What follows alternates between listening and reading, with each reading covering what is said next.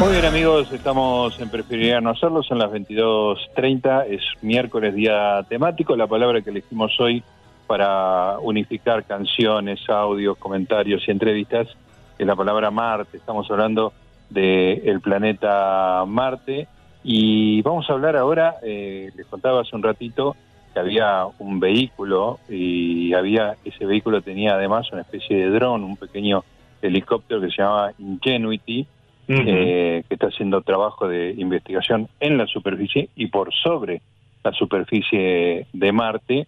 Y estamos en comunicación con Clara Ofar, que es una ingeniera argentina que trabaja en la NASA y que trabajó en el diseño de justamente del Ingenuity.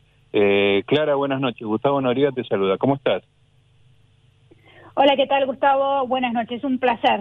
Eh, muchísimas gracias por tenerme en el programa. No, por favor, gracias a vos. ¿Dónde estás vos en este momento? Yo estoy acá en, casa, en eh, cerca de Los Ángeles, en California. California, así que unas cuantas horas menos. Unas cuantas horas menos. Acá está un día espectacular, poniéndose el sol, así que no me puedo quejar. No te puedes quejar, qué lindo. Bueno, eh, Clara, contame, sos ingeniera, ingeniera espacial. ¿Dónde hiciste tu carrera y cuánto hace que estás trabajando en los Estados Unidos? Y mira, yo me fui eh, de Argentina a los 19 años. Me vine acá de Estados Unidos el día que cumplí 19 a empezar mi carrera universitaria acá, ¿no? Yo me mandé así con la confianza que uno se tiene a esa edad cuando te llevas el mundo por delante. Eh, y bueno, hice la, carrera de grado en Nueva Jersey, cerca de Nueva York. Después, bueno, un, doctorado y ahora acá desde el 2013 estoy eh, trabajando como ingeniera de control y guía en eh, uno de los 10 centros que tiene la NASA en Estados Unidos. Qué bárbaro. ¿Es un centro que está en, en Los Ángeles o por lo menos en esa zona? Exactamente, tenemos acá un centro en Los Ángeles, más o menos tenemos 5.000 personas que trabajamos acá en este centro. ¡Wow! ¡Qué espectacular! Clara, eh, pero me, es muy fascinante la historia. ¿Te fuiste a Estados Unidos a probar fortuna o fuiste con la idea de estudiar? No, yo me vine con la idea de estudiar ahora, de, venir a estudiar ingeniería acá, a creer que algún día iba a llegar a la NASA y un salto muy grande, ¿no? Eh, sí. Eh, ahí es donde pasa la, magia y esas cosas, ¿no?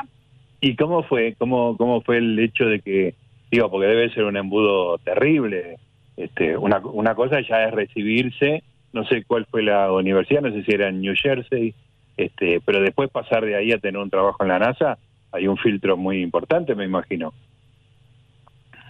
Bueno, yo la verdad que tuve la suerte que yo llegué acá en el 2004, que era un año parecido a este, en el sentido que la NASA había llevado dos sondas a Marte ese año, esas se llamaban Spirit y Opportunity, se te acordarás.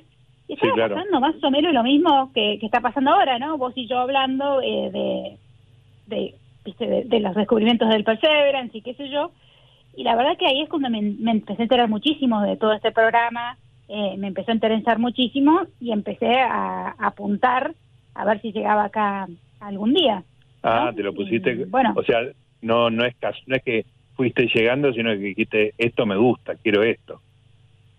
Claro, porque bueno, para empezar los problemas parecen súper interesantes, además la posibilidad de por ahí participar ¿no? en estos eh, descubrimientos trascendentales. ¿no? Siendo ingeniero, una, uno tiene buena oportunidad de trabajar en cosas eh, espectaculares, pero por ahí, viste, el hacer descubrimientos fundamentales no es algo que vos asocies con la ingeniería.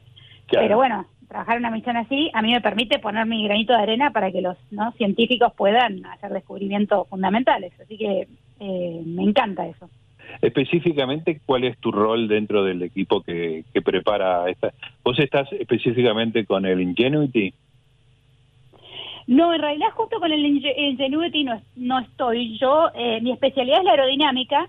Y yo me eh, fue parte del equipo que me ocupé eh, de em, el aterrizaje o el amartizaje ah, de toda la misión. Fuimos los que llegamos, nos ocupamos de que la misión pudiera llegar a Marte eh, así que bueno, eh, y ahora en realidad, este, para nosotros, la final era el 18 de febrero del 2021, ahí es donde vimos todos los frutos de nuestro trabajo, pero para, para un montón de científicos, la verdad que ahí recién empezaban. Empezaban a juntar toda la, información que increíble que se va a contar ahí. Exacto, así que la verdad que es un placer esto de poder ver algo tan espectacular como el Ingenuity, eh, viste, poder eh, verlo, empezar a hacer estos avances tan grandes, ¿no? Y saber, bueno, que uno tuvo una pequeña parte, pero además que, que la responsabilidad ya no es mía, es una claro, enorme. Bueno, ahora en un ratito nomás te pregunto acerca de las características del vuelo y el Perseverance, el Ingenuity y todo eso, pero eh, quiero preguntarte algo de sensación personal. Contame eh, en qué situación vos estabas viendo, si es que estabas viendo, digamos, el, el amartizaje, no sé cómo, cómo se diría, el aterrizaje en tierra marciana, digamos. Eh, me imagino la, la, la expectativa, la tensión de que todo salga bien, debe haber sido tremendo. Eh, sí, la verdad que yo tuve eh, la suerte de ser parte del equipo que estuvo trabajando en las operaciones de la nave en las semanas eh, anteriores al amartizaje e incluso en el momento del amartizaje, ¿no? Eh, así que estamos los que estamos operando la nave en las 24 horas. Claro. Y la verdad que salió todo bárbaro, ¿viste? Salió todo bárbaro, pero aún así la verdad que no, no dormía nadie, estábamos todos, ¿no? mordiendo las uñas, con el corazón en la boca. Pero el, momento exacto del amartizaje ya me, ya me basaría, vos te sale con una naturalidad envidiable. eh, en el momento ese vos estabas con el equipo, estaban en como esas escenas de películas que cuentan las misiones Apolo, que están todos en el, en el salón y, aplauden en el momento que, que todo sale bien. ¿Vos estabas en una situación grupal de esas? Exactamente, yo estaba yo estaba en el centro de control eh, con el resto del equipo eh, así que sí, pues íbamos recibiendo los datos a medida que llegaban, que no es, viste, no es en tiempo real porque las señales tardan siete minutos de llegar de Marte a la Tierra, así que era un, un, diferido de siete minutos, pero bueno, casi en tiempo real, eh, así que estamos ahí todos juntos, pero también, viste, eh, un año muy raro para que pase esto, porque estábamos todos allá trabajando, pero en pandemia y olvídate de abrazar a alguien y olvídate de, ah, todo eso, ¿no? Era, muy raro. Claro, porque es para es realmente para abrazarse y festejar haciendo poco prácticamente, ¿no? Sí, no, llorábamos todos, no te cuento. Qué lindo, qué momento emocionante. Escúchame, ¿y cuánto tardó el, desde el de salir de la Tierra hasta llegar a Marte? ¿Cómo, ¿Cuánto tiempo lleva ese viaje? Ese viaje son siete meses. Eh, el lanzamiento fue el 30 de julio del 2020 y bueno, después empezamos la, travesía a Marte hasta, hasta llegar a, la atmósfera de Marte el 18 de febrero de este 2021. Sí. Eh, ¿es, directo eh. o, orbita alrededor de Marte? ¿Esperan? ¿Es que hay, ¿cómo, ¿Cómo es la operatoria previa a llegar a posarse en Marte? No, este fue eh, esto fue una trayectoria directa, ¿no? No, no hicimos eh, una no hicimos una órbita alrededor de Marte. Si, por ejemplo la misión que envió China este año a Marte eh, hizo lo de insertarse en una órbita alrededor de Marte primero, es algo que hemos hecho antes, pero esta vez no.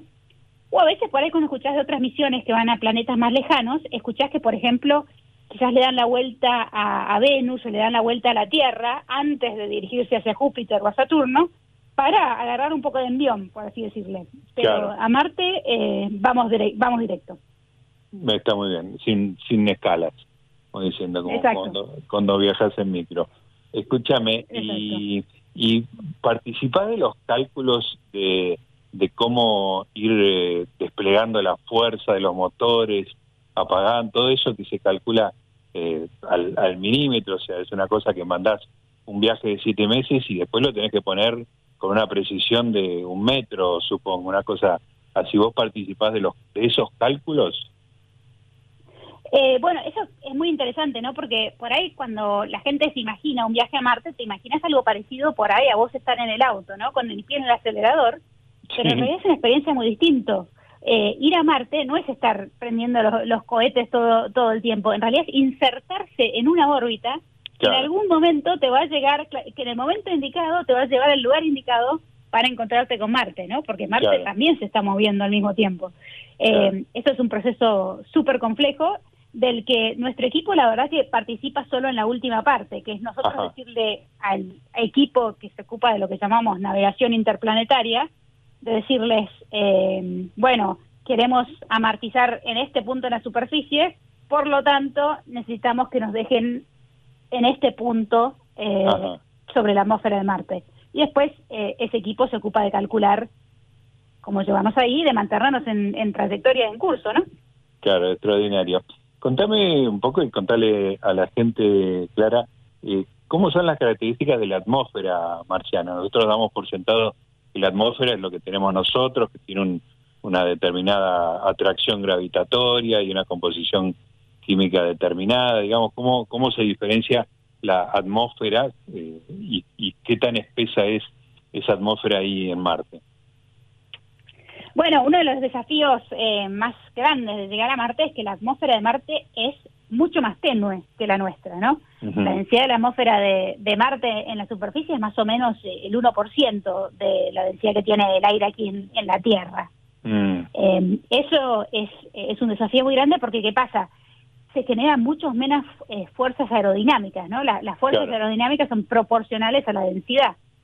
Entonces, eh, se genera mucho menos fuerza aerodinámica.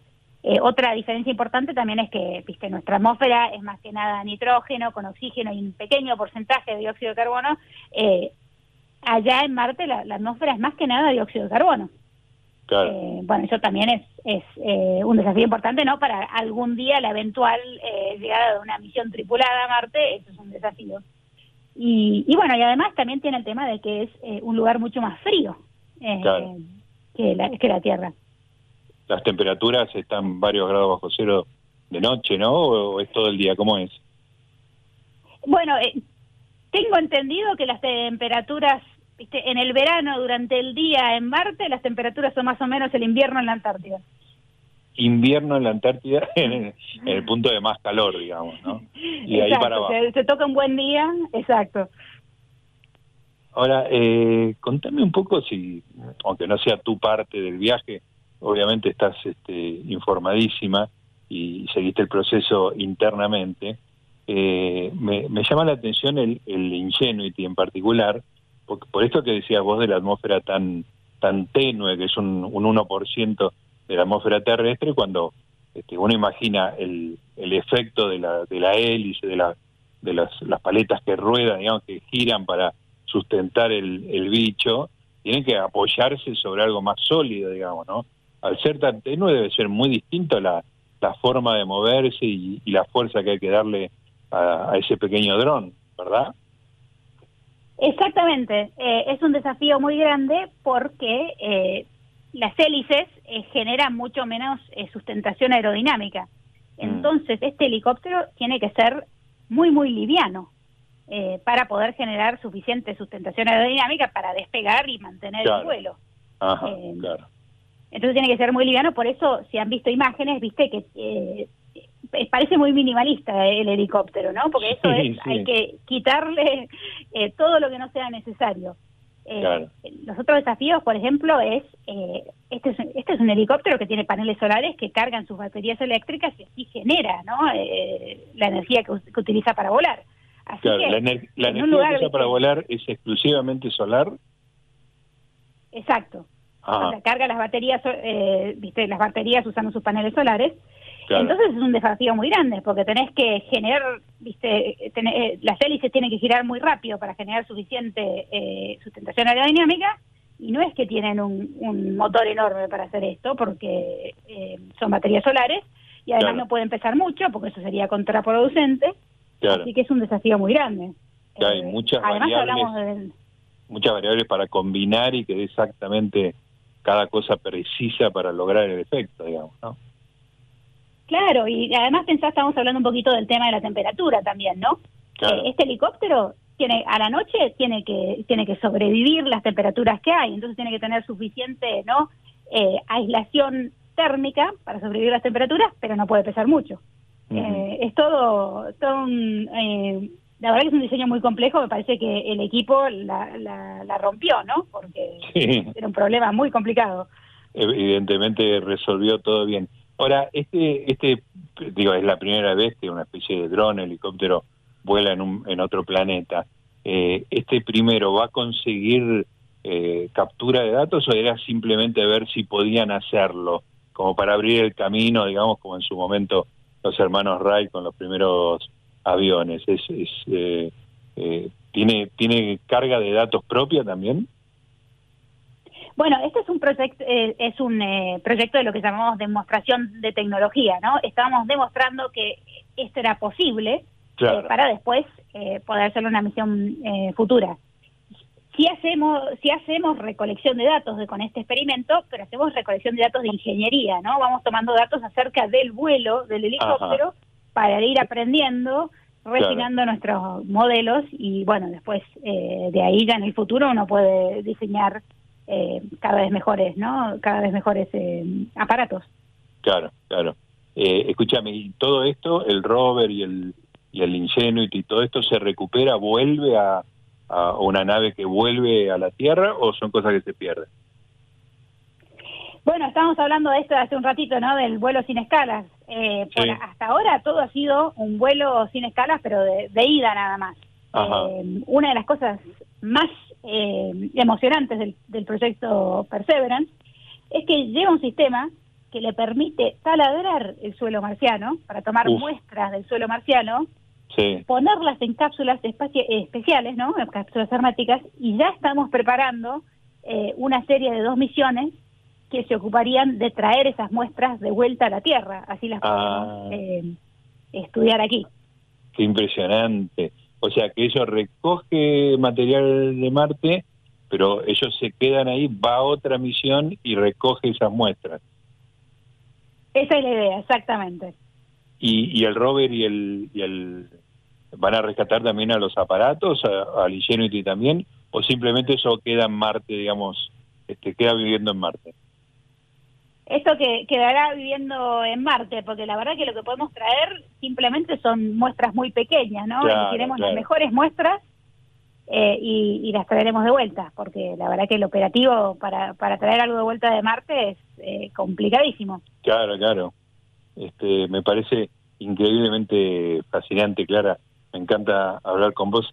También leí por ahí, la verdad que no, no me detuve a, estudiar el tema, a ver si era cierto, si era como una especie de ilusión.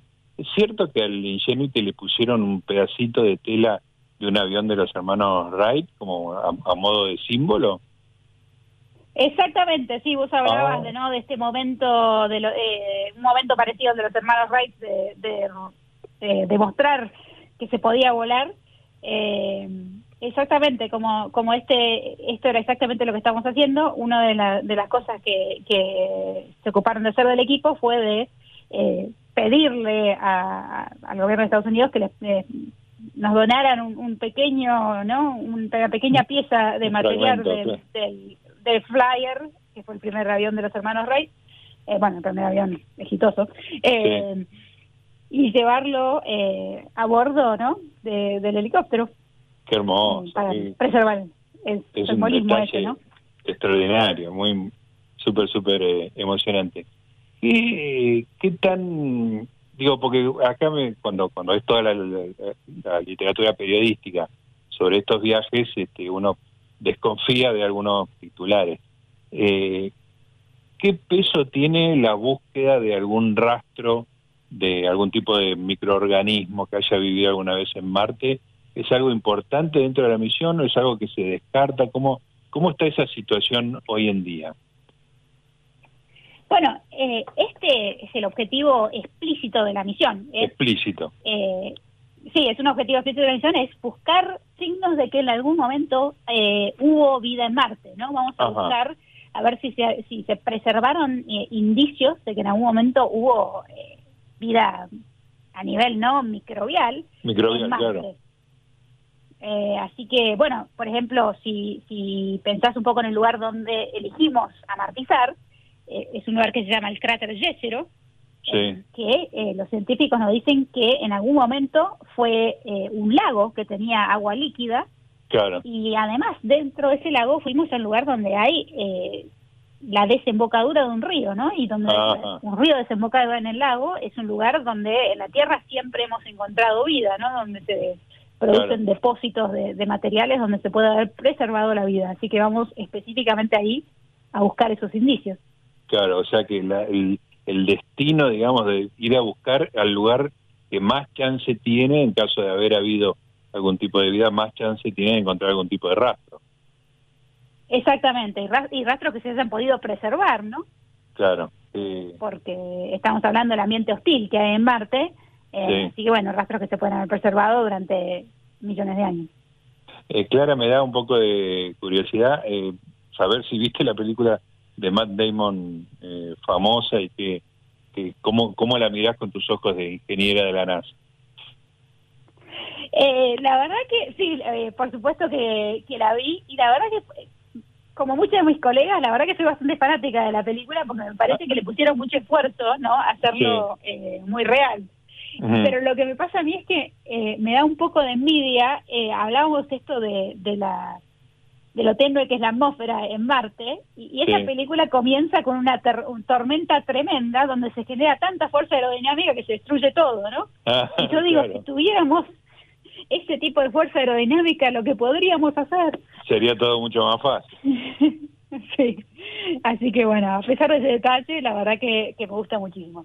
Eh, y tiene como un cierto rigor científico, eh, más allá de este detalle que vos decís del, del peso de la atmósfera, este parece disparatada la premisa y los intentos de supervivencia de él, pero lo construye bien en términos de, solidez científica, ¿no? Sí, a mí me parece que sí, la verdad que yo lo disfruté mucho. Excelente. Bueno, Clara, eh, ¿cómo, sigue tu, tu rutina una vez que este, está ahí, cuántas horas trabajás, cómo, cómo es una vez que ya la parte importante de tu trabajo ya terminó, ¿de qué te ocupas?